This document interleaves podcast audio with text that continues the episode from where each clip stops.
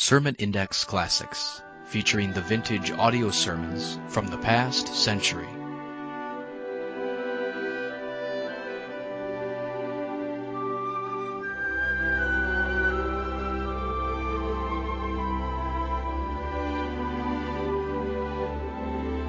Welcome again to Sermon Index and today's program featuring some of the best sermons preached in the last century. This program is provided by the Ministry of Sermon Index. For more messages, log on to our website, www.sermonindex.com. Now, here's today's program.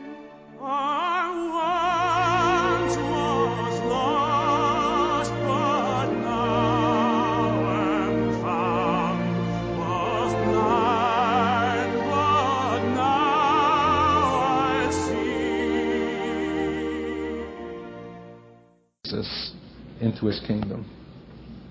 The first account of it is given in the Gospel of Matthew in the 21st chapter. And while you're turning, can I just say something, something to you about the nature of words? Have you recognized the kind of ill usage to which they're being put in this day? Are you jealous over the integrity of language and that words should have meaning?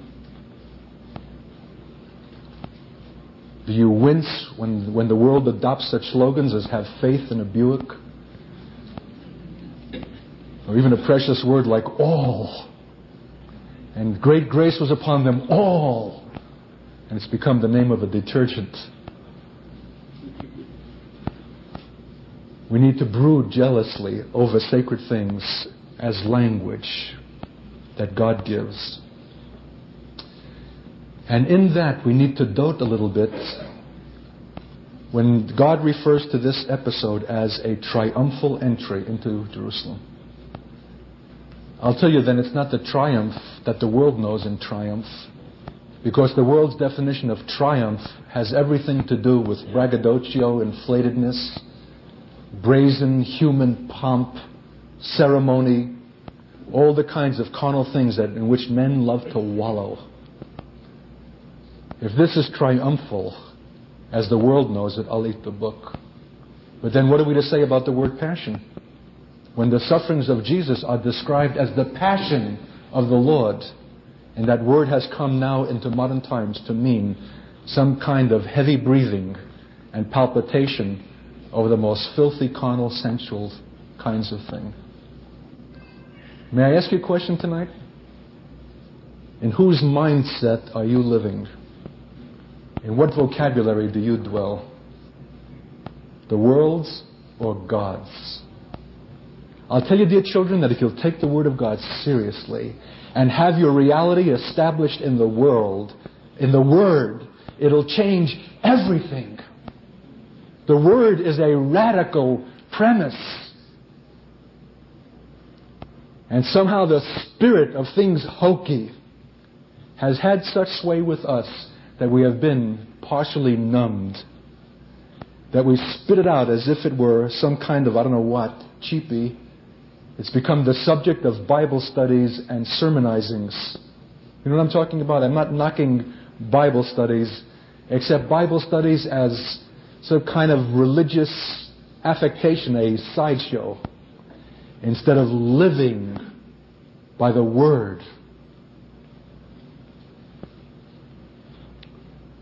I've never understood from the earliest believing why it is that saints don't find themselves more frequently on their faces before God because of the Word. I've never understood why there are not more of us with spittle running from the corners of our mouths and our eyes glazed and rolled back into our skulls, confronted by the power and the radicality of these words. Seek ye first the kingdom of God, and all things else will be added unto you. The just shall live by faith.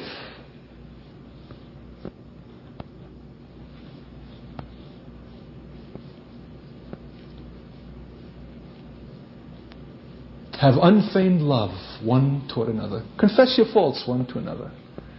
I'll tell you that if we ever did what God says, if we ever apprehend what God means, we'll be devastated. The Word of God is a radical premise. It's a radical author who has given it because the invitation is to a radical lifestyle altogether different from that which is known in the world. For which our conventional Sunday Christianity is some kind of farcical caricature. How do you say that, Katz? How do you dare presume to say that? Because I'm not only speaking as the mouth of God, but I'm seeing as God sees. I have utter and perfect confidence that what I'm saying is God's perception. He looks down on earth and he winces at that shallow Jacob type religion of convenience which men practice of a Sunday, while their effectual and real lives are lived in the world and according to the premises and the values of the world. The Sunday thing is an afterthought, an adornment, not the foundation of their being. And our God is grieving. There'll only be a kingdom on the earth when men shall have their reality established in His Word and throw all caution to the winds and live as abandoned children of the kingdom, trusting God, yea, though He slay us.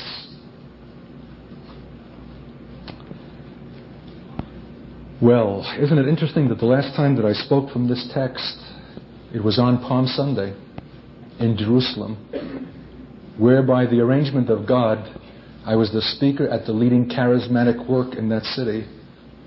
On the very day when the Israeli troops were going up into Lebanon, we arrived in Israel at the very night when that violence broke out, where the terrorists had come aboard in their, come ashore in their dinghies and. Thanks.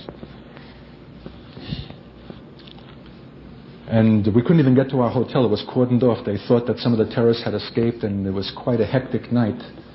And there was a fever in the air already, the spirit of retaliation.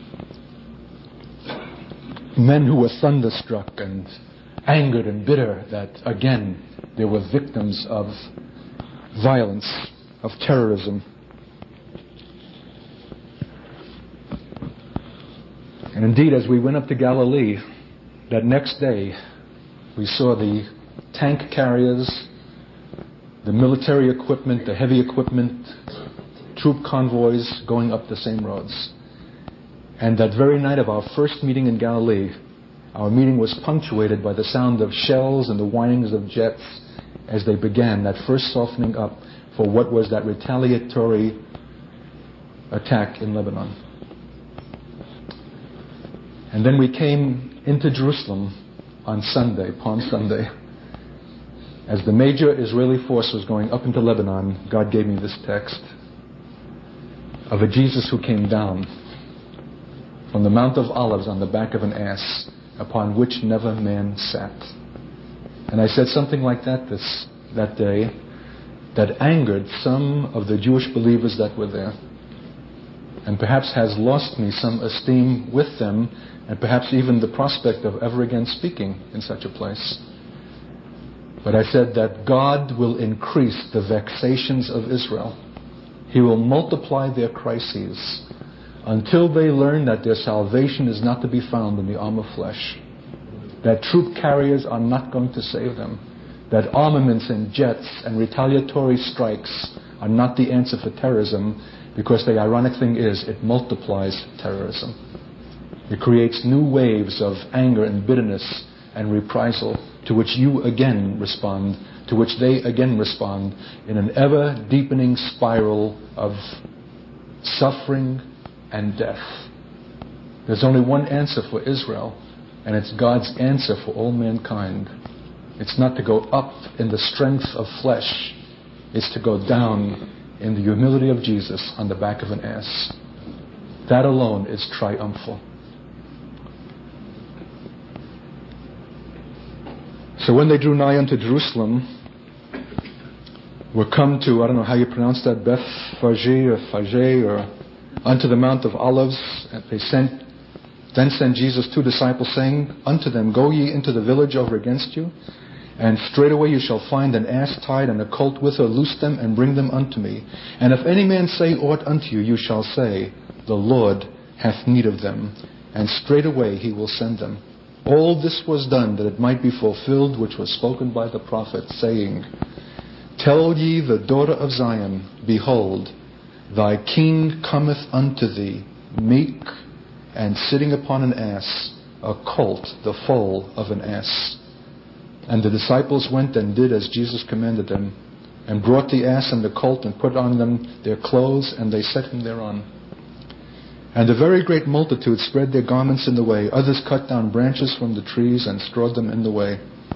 And the multitudes that went before and that followed cried, cried saying, Hosanna to the Son of David. Blessed is he that cometh in the name of the Lord. Baruch haba b'shem Adonai. Hosanna in the highest. And when he was come into Jerusalem, all the city was moved, saying, Who is this? And the multitude said, This is Jesus, the prophet of Nazareth of Galilee. And Jesus went into the temple of God and cast out all them that sold and bought in the temple, and overthrew the tables of the money changers, and the seats of them that sold doves, and said unto them, It is written, My house shall be called a house of prayer, but you have made it a den of thieves. And the blind and the lame came to him in the temple, and he healed them. When the chief priests and scribes saw the wonderful things that he did, and the children crying in the temple and saying, Hosanna to the Son of David, they were sore displeased. As we read these accounts tonight, will you extend yourself to see this as more than just an historical description? Although it is that, and perfectly accurate, it is yet something more. You know what the something more is? It is the definitive pattern of God, which he accepted it be filled in exactly the spirit of what we're reading. We shall not hear again in the earth. Hosanna in the highest. Blessed is he who comes in the name of the Lord. I think one of the sickliest symptoms of our present feeble Christianity is the phrase, in the name of the Lord. It's almost become like a kind of abracadabra, a formula, that if you rub the genie lamp in the name of Jesus, that we're going to see some kind of a miraculous result. And you notice how people think that if they raise the volume of their voices, that the result will be the greater. In the name of Jesus. There's one whole denomination, I understand, that has made such an, a, a cultic thing out of the name that your baptism is invalidated except that you've been baptized in the formula that they prescribe. Whew. Carnal men in every generation. But may I say to you tonight that this is sacred stuff. That there's a God who is watching over his word to perform it. That there was a reason why the king had to come in the fulfillment of the scriptures spoken in Zechariah Behold, thy king cometh unto thee lowly and meek, riding on the back of an ass, the foal, the colt of an ass. It was one of the most profound prophetic requirements that the Messiah had to fulfill. Because God had to establish for all generations what is the definitive character of the kingdom, which was demonstrated by the king himself in the manner by which he came into his own holy city. The kingdom shall never come in any other way except this way, on the back of an ass. And if we've made a hokey formula out of the name of the Lord and thought by increasing the volume to make it impressive, we've also become equally flamboyant in our Christianity. Great attention to personalities. And we see what's happened in, by the mail that we receive, the Christian mailings, and all of the other kinds of attention to method, to technique, to soliciting funds, to establishing works or forwarding works that has become normative in this hour, which is a contradiction to the character of the king exhibited in these verses. It more employs and reflects the spirit of the world than the spirit of the king. Mass mailings employing computers and mail outs on the principle that the world has long recognized that if you send out enough pieces, there's going to be a percentage of response that will compensate for the expense and then some. And we can go on multiplying and giving illustration of the things with which we're all familiar that contradict the spirit of the kingdom. Meanwhile, the stones are not crying out, nor do we hear the voice of men in joy shouting, Hosanna. Blessed is he who comes in the name of the Lord. For we've not yet come in that name, which is to say, in the quintessential spirit of the kingdom which is shown forth by the king in his own triumphal entry. Ever been to the Mount of Olives? I'll tell you, in a certain sense, Israel is a gross disappointment if you're a romantic. It's not at all a mount, it's a scrubby hill. And the Jordan is not at all an impressive flood, it's a little muddy stream. If you look at these things with the natural eye, but if you see them as God intends by the Spirit, He'll always choose the scrubby and the inauspicious and the uncomely and the unappetizing to reveal and to show forth His greater glory.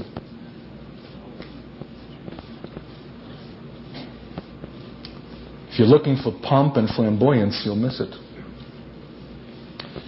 But however unimpressive the Mount of Olives is as a mount, this much is true. It is precipitous. It is steep. And we walked down it on a recent journey there. And it takes every kind of effort to hold your balance as you lurch your way down. Can you picture then the sight that Jesus must have presented in that day? It was a picture of absurdity and utter foolishness and weakness. Who, for God's sake, would subscribe to such a king as this? This man astride that little beast, it's which says in the Gospel of Mark, and I'd have you to turn to that now, the 11th chapter, that you shall find a colt tied whereon never man sat. I don't know that God will use anything upon which man has sat for his kingdom purposes. I don't know that he'll use anything that is tainted with the stink of man. I don't think that he'll use anything that has had any opportunity to have the subtle interfusing of the ambitions of men with his kingdom purpose. He wants an ass upon which never man sat. No man has taken advantage of it. No one is coming down the hillside with him to share in the glory of that kingdom. It's His.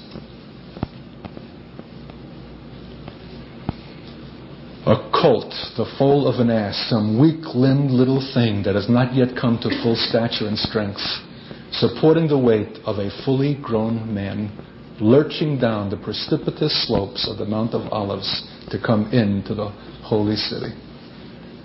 I'll tell you, if we were there that day, would we have clasped our hands over our mouths and tittered and laughed or cried?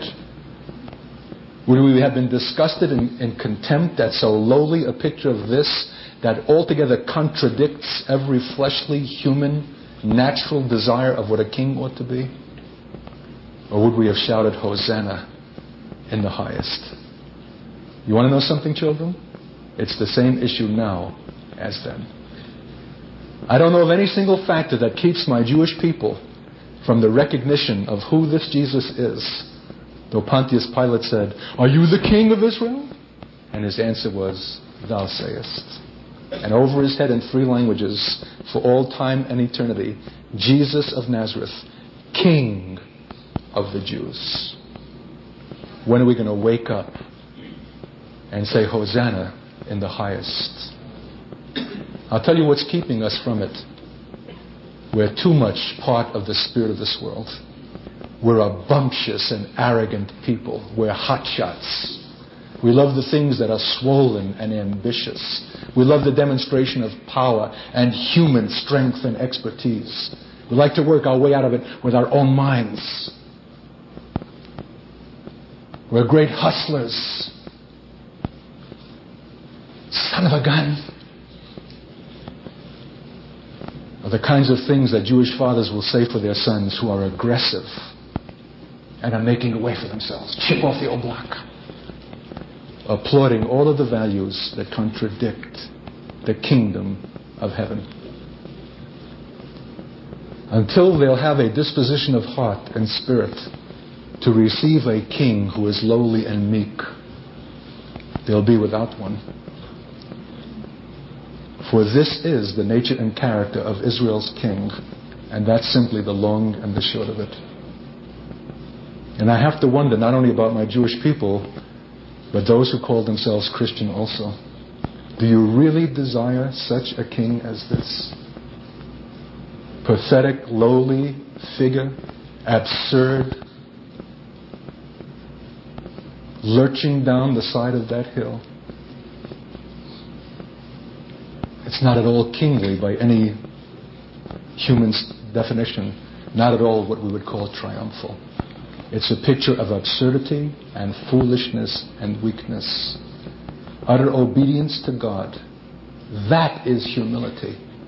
Not some kind of affected self-effacing, oh, not me, really, I, I'm just, you know, I, really, I. That is as sick in its egotism as brazen self-advertisement. I want to tell you God's definition of humility because it's the key to the kingdom. It's not this self effacing thing, who me? Because the same Jesus, no sooner had he gotten into Jerusalem, he turned over the money changers' tables and he drove out not only them that sold, but them that bought. Call that humble? They were staggered at the audacity of this man who dared to turn over the tables. Now, you're listening, children? The same humility that brought him down the mount is the same humility that inspired him to overthrow the money changers' tables. You mustn't look at the outward aspect of the act. You must see the inner essence, which is obedience to God. That's humiliation. The same crowds that shouted Hosanna were only to say a few days later, Crucify him. So you're not to go by the responses of men or the way that they'll perceive you in a moment, but only utter obedience and dependency upon God. If He calls you to sit on an ass or He calls you to turn over the money changers' tables. And I'll tell you what, until the day that we can come into the kingdom in this spirit, those tables are going to remain yet standing and I think that they need desperately to be overturned. He drove out not only those that sold, but those that bought. And the spirit of that is pervasive in the temple of God today. The spirit of merchandising, systems of discipleship, and who are you submitted to? The sale of tapes and literature that has become big business. Their charismatic book market alone is multi-million dollar business. And some of the publishers are not too careful about what it is that's being published if it has a potential for sale. There's a lot of buying and selling going on, and the spirit of it. And there needs to be someone coming in the authority of the king who will have the audacity to turn it over and to drive them out of the temple of God. In the perfect moment of God, the same obedience that will bring you down on the back of an ass is the same obedience that will occasion you to overthrow those tables. And because you come in the kingly way, you'll have a kingly authority to do it. You want to know something? I have never, never before ever publicly spoken such words. I have never before till this day seen this or understood it. It's today's revelation from the throne. And I don't think that it could have been spoken before today because we lacked the maturity to understand it and to receive it. Could you imagine inviting carnal charismatics and glibful gospelers to overthrow the tables? Whew.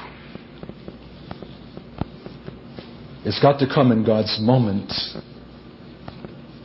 through God's men in God's authority to those who are living in the spirit of the kingdom, which is the spirit of humility.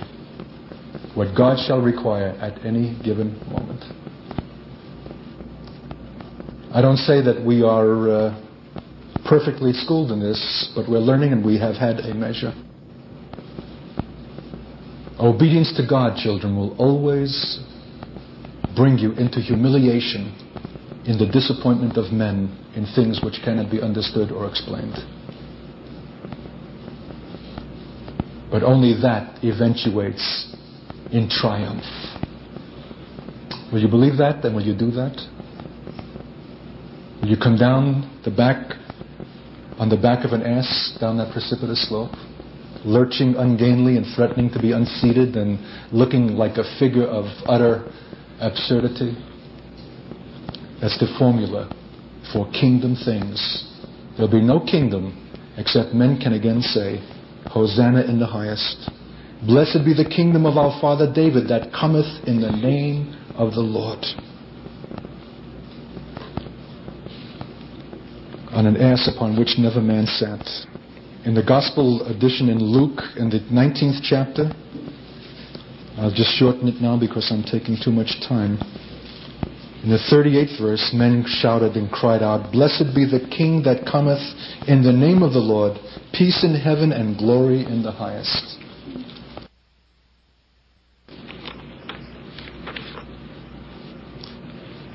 In the Gospel of Mark, it was, Blessed be the kingdom that cometh in the name of the Lord. In the Gospel of Luke, blessed be the King that cometh in the name of the Lord. That leads me to ask a fundamental question. If the kingdom had to come in the name of the Lord, and the King himself had to come in the name of the Lord, by what means and manner shall we ourselves come?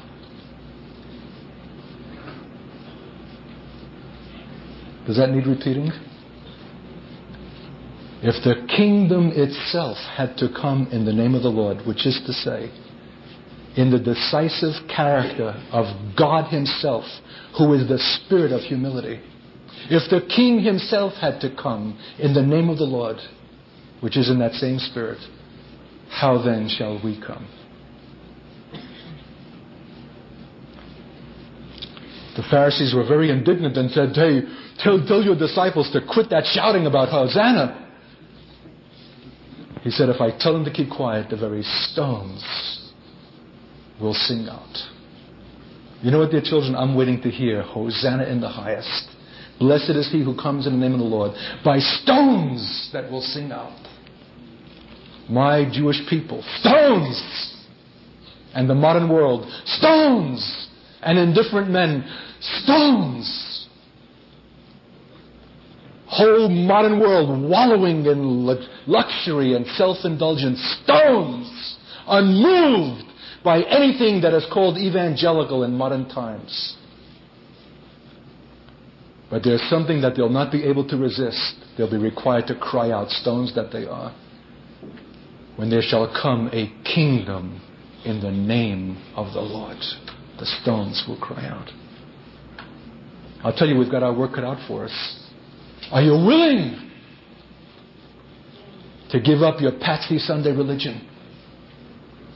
The things that are easy, to open yourself, to forsake your privacy and your means and your substance and your own hopes for the future, and to welcome the intrusion of the saints of God and the use of your car and the crunching of metal when it's misused that'll curdle your soul and the borrowing of pots and pans that are not returned, and all of the sloppiness and, and debris and clutter that comes when God's saints really live together. It's not that we become sloppy, we always were. but we had a private closet in which to hide it. And we shoved our little driveling kids under the carpet, so to speak and listened to their incessant racket because we became tone deaf and it didn't bother us. But when you move into the kingdom, into the community of God, that koinonia, that church of the firstborn, that new Jerusalem, that Zion of God, your kids become someone else's irritation. your dog becomes somebody else's menace. You're laughing. But I didn't laugh on the day that we went out, the fellows and myself together with our dogs and the 22 rifles and the pickaxe and the shovels out into the woods to finish them off for the kingdom's sake. This kingdom cometh not by observation, but the violent shall take it by force. Oh, I love my dog. And when the three of us were together the other day, we came to a house where that Pentecostal conference was going on for some refreshments at the evening, and the guy had a beautiful German Shepherd, almost as beautiful as what my dog had been. I'll tell you that that dog was more aristocratic than I. He had a blue blood line of uh, uh, of pedigree that would make us look like someone off the street. Handsome, lovely with me, but dangerous to the community. And I remember when we went out that day, mine was the only dog that didn't have to be dragged by a rope. He followed so obediently by my side. Doesn't God know how to break a man's heart? Take thy son, thine only son, whom thou lovest. I'll tell you, sometimes it's easier to give a son than a dog. You would rather give yourself. And it is giving yourself. Digging the pit for the dog that is standing by your side watching you with its tongue hanging out in the kind of a smile that German shepherds will affect while they're watching their masters. While the tears fell right into the pit with every spadeful. And then watching another brother take a 22 and shoot my dog. I'll tell you, something happened between me and that brother in a kingdom way that was not there before that shot was fired. Any man who shoots my dog is not just someone with whom I occupy a pew in casual Sunday attendance. Something has happened in the heavenlies and in the depths of heart and being that changes that relationship. Thy kingdom come on earth as it is in heaven. Willing? I'll tell you, children, God is not winking longer. He's not going to give us a word for Bible studies and for inspirational messages and sermons. He's a God who is calling us to establish something that the stones might cry out, Hosanna in the highest. There needs to be a casting out of them that sell and them that buy, that his house might be a house of prayer and not a den of thieves. And interesting, right after that, just following this beautiful pattern, in the temple, having cast out those that bought and sold, he then healed the lame and the blind. You know what the end is? And he taught daily in the temple, but the chief priest and the scribes and the chief of the people sought to destroy him. I think it's scandalous that we American believers have not experienced persecution. There's something grievously amiss that we are so well accepted in the world, which is ever and always at enmity with God. All that is in the world.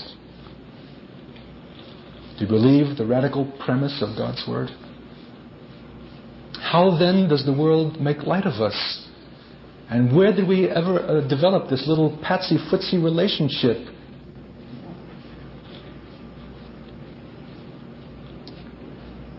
Where is the reproach?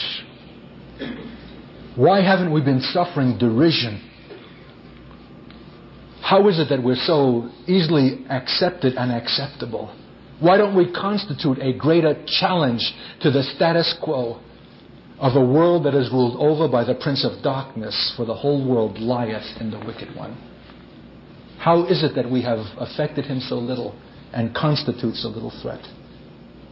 because we have only mouthed a much narrower gospel of personal salvation and individual fulfillment and have forsaken and never known the gospel of the kingdom of heaven. You start living out this gospel in the spirit of humility and come down on the back of that ass, coming into the holy city. And you'll find yourself with a new authority to cast out those things that need to be cast out, and to heal the lame, and to give sight to the blind. But you know what else you'll find? That there'll be men who will seek to destroy you. It all goes together, children. It was the beginning of the end for Jesus when he demonstrated his kingdom in that act of obedience. And it'll be the beginning of the end for us. That's not morbid, that's glorious. There was a German theologian who said that any man who will walk as Jesus walked and speak the things that Jesus spoke and do as he did will suffer also what he suffered.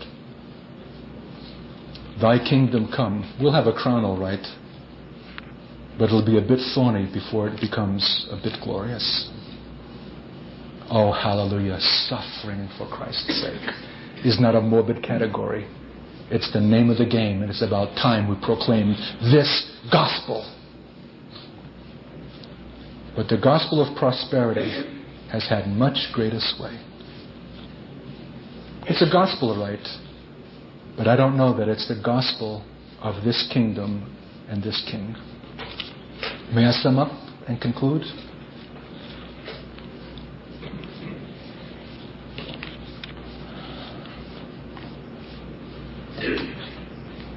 It says that men took off their garments and put it on the back of the ass and strew them in the way.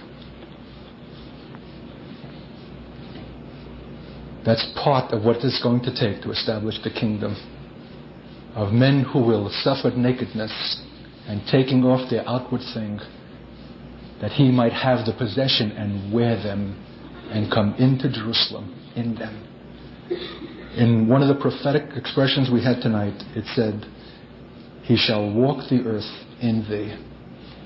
Is the king walking the earth in you? Showing forth his kingdom in you?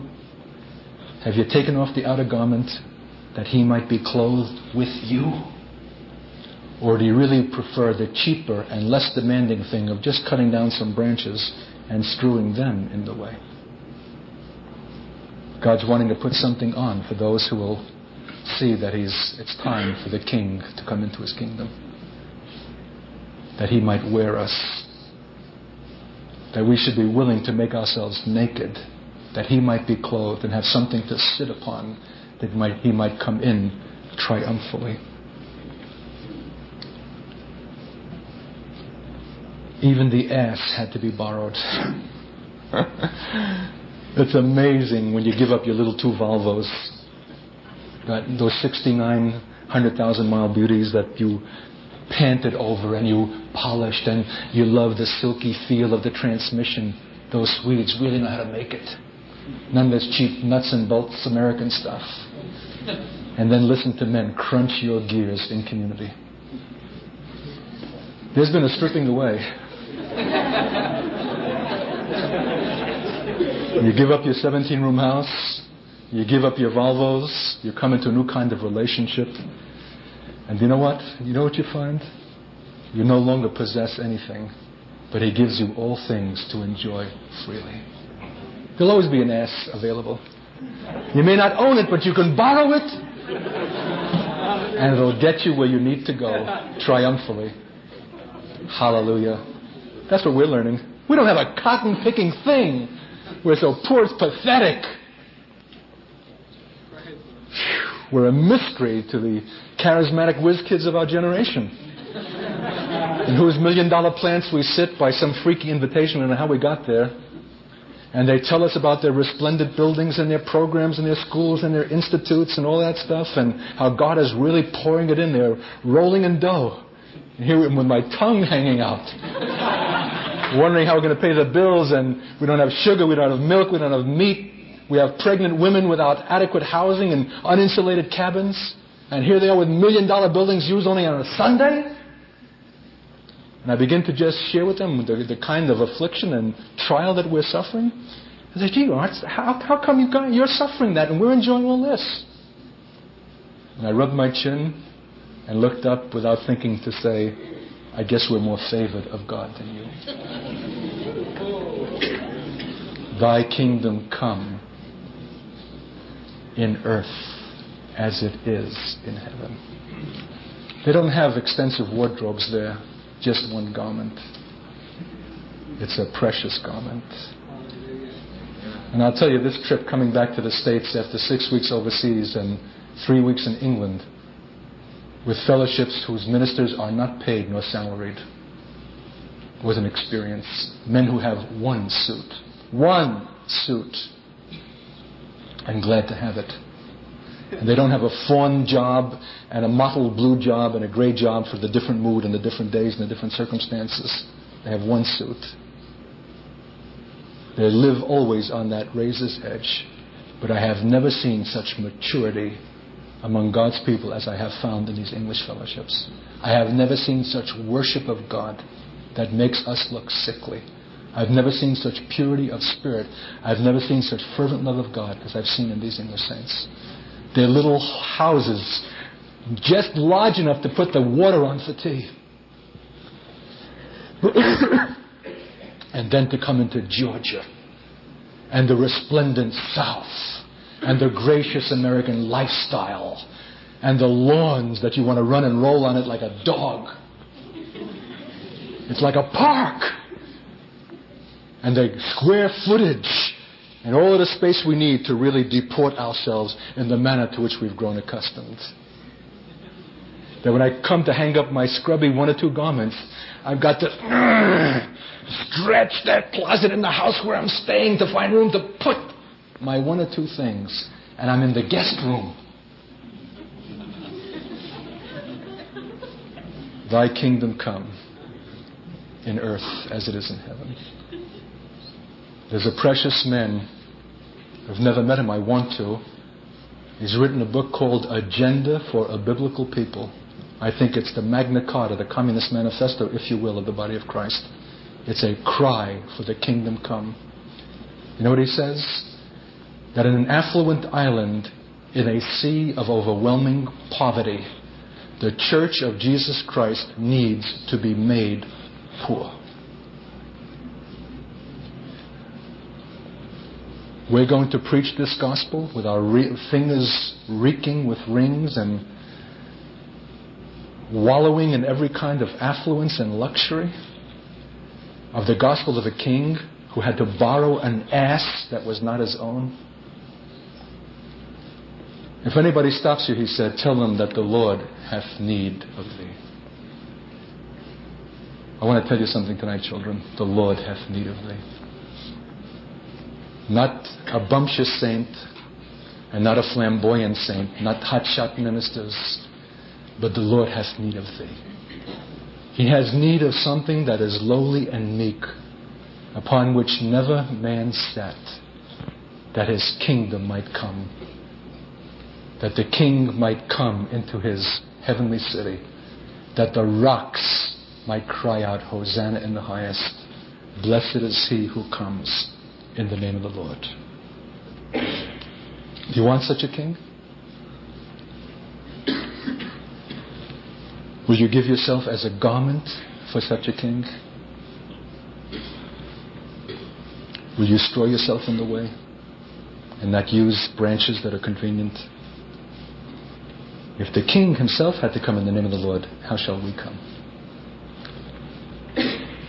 Has this kingdom been established in you? I'll tell you this about humility.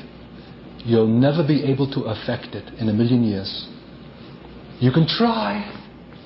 You can try and be humble and determine and bite your lips. It'll never work. It's a contradiction in terms. Man cannot be humble. It is a divine quality. It cometh down from above. It is the nature of the King in heaven. And the only way to have his humility is not some self effacing phoniness that is a cover up for another kind of vanity and egotism, but it's to allow this lowly King to come riding into the Jerusalem of your heart and life on the back of his ass. Have you ever really let him in?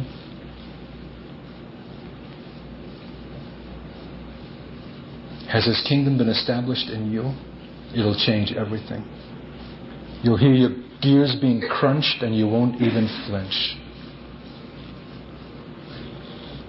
You'll be subject to all kinds of ordeals and you won't even notice. You'll cry for a season for your dog, but as you walk back to the farmhouse, you'll sense a new release in your spirit and life because God has broken his soulish, earthly cord. You'll palpitate for one thing only his kingdom come. You'll have no other consideration. You'll be fanatical, intoxicated for the kingdom. You'll live and breathe for it. You'll suffer for it. You'll seek it and pursue it first. Have you really let him come in to the Jerusalem of your heart on the back of an ass? Do you want this kind of a king? You willing to share his absurdity, his foolishness, his humiliation?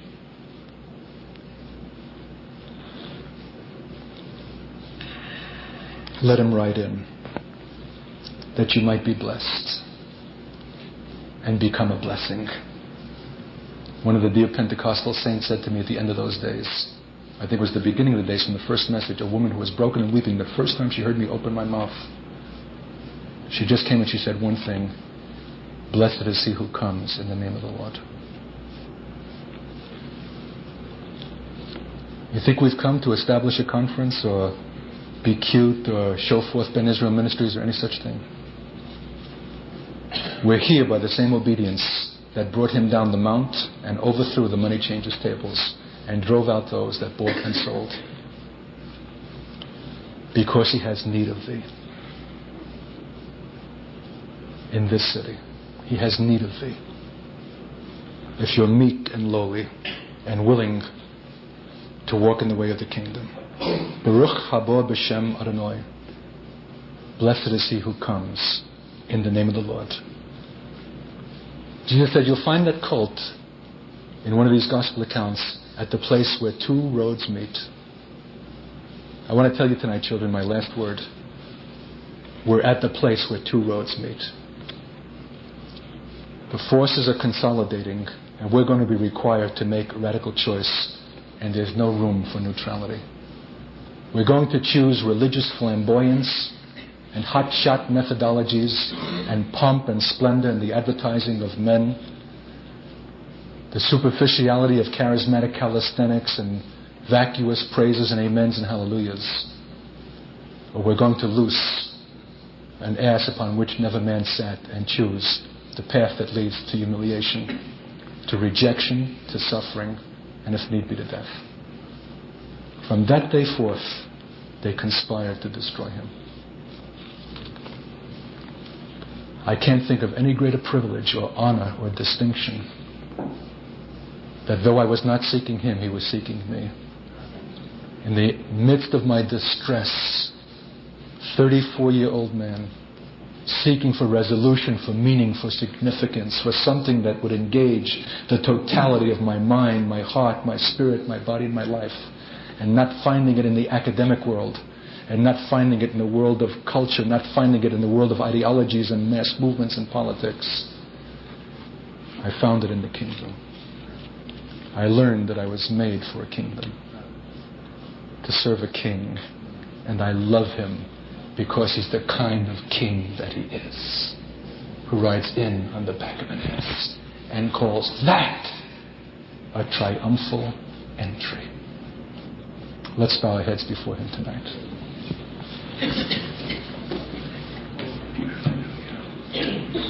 This way is the way of humiliation. And it's public. And it's done with your face sticking out. And you look absurd and foolish. And men can laugh at you and reject you. There's no other way to be identified with this king except to be willing to suffer that. And so, as a minister of this everlasting gospel, the gospel of the kingdom,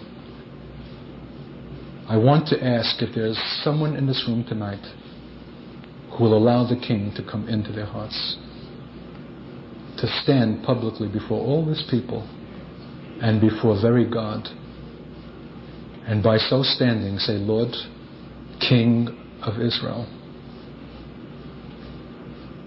I ask you to ride in. and to establish your kingdom in my heart and life. Anybody here who'll do it? This isn't one of those little cheapy invitations. This changes everything. You're going to leave one kingdom and begin another. This is it. It's humiliation. It's the misunderstanding of men. It's borrowing rather than owning and possessing.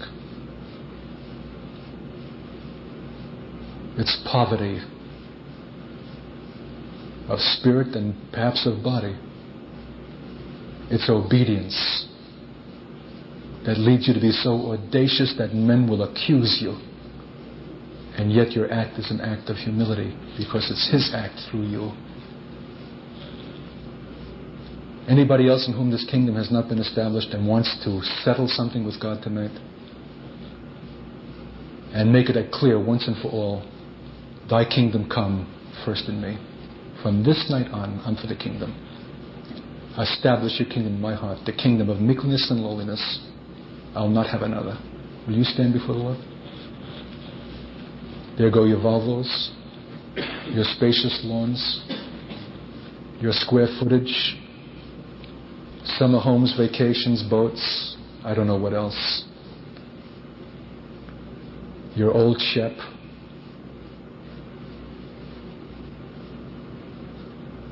You're fools for the kingdom.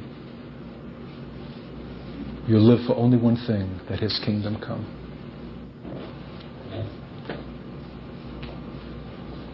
Precious holy God, Lord, great King see these children, Lord, who have stood for you this night publicly. At, at, it's only the beginning of humiliations. I ask you, Lord, fully to be established in each heart and life that have opened the doors of their city to your entry. Come and establish your kingdom there. Our prayer is that you have been blessed and encouraged by this sermon. To download full sermons, go to our website, www.sermonindex.com. You can contact us through the website, and please share a testimony of how this sermon has ministered to you.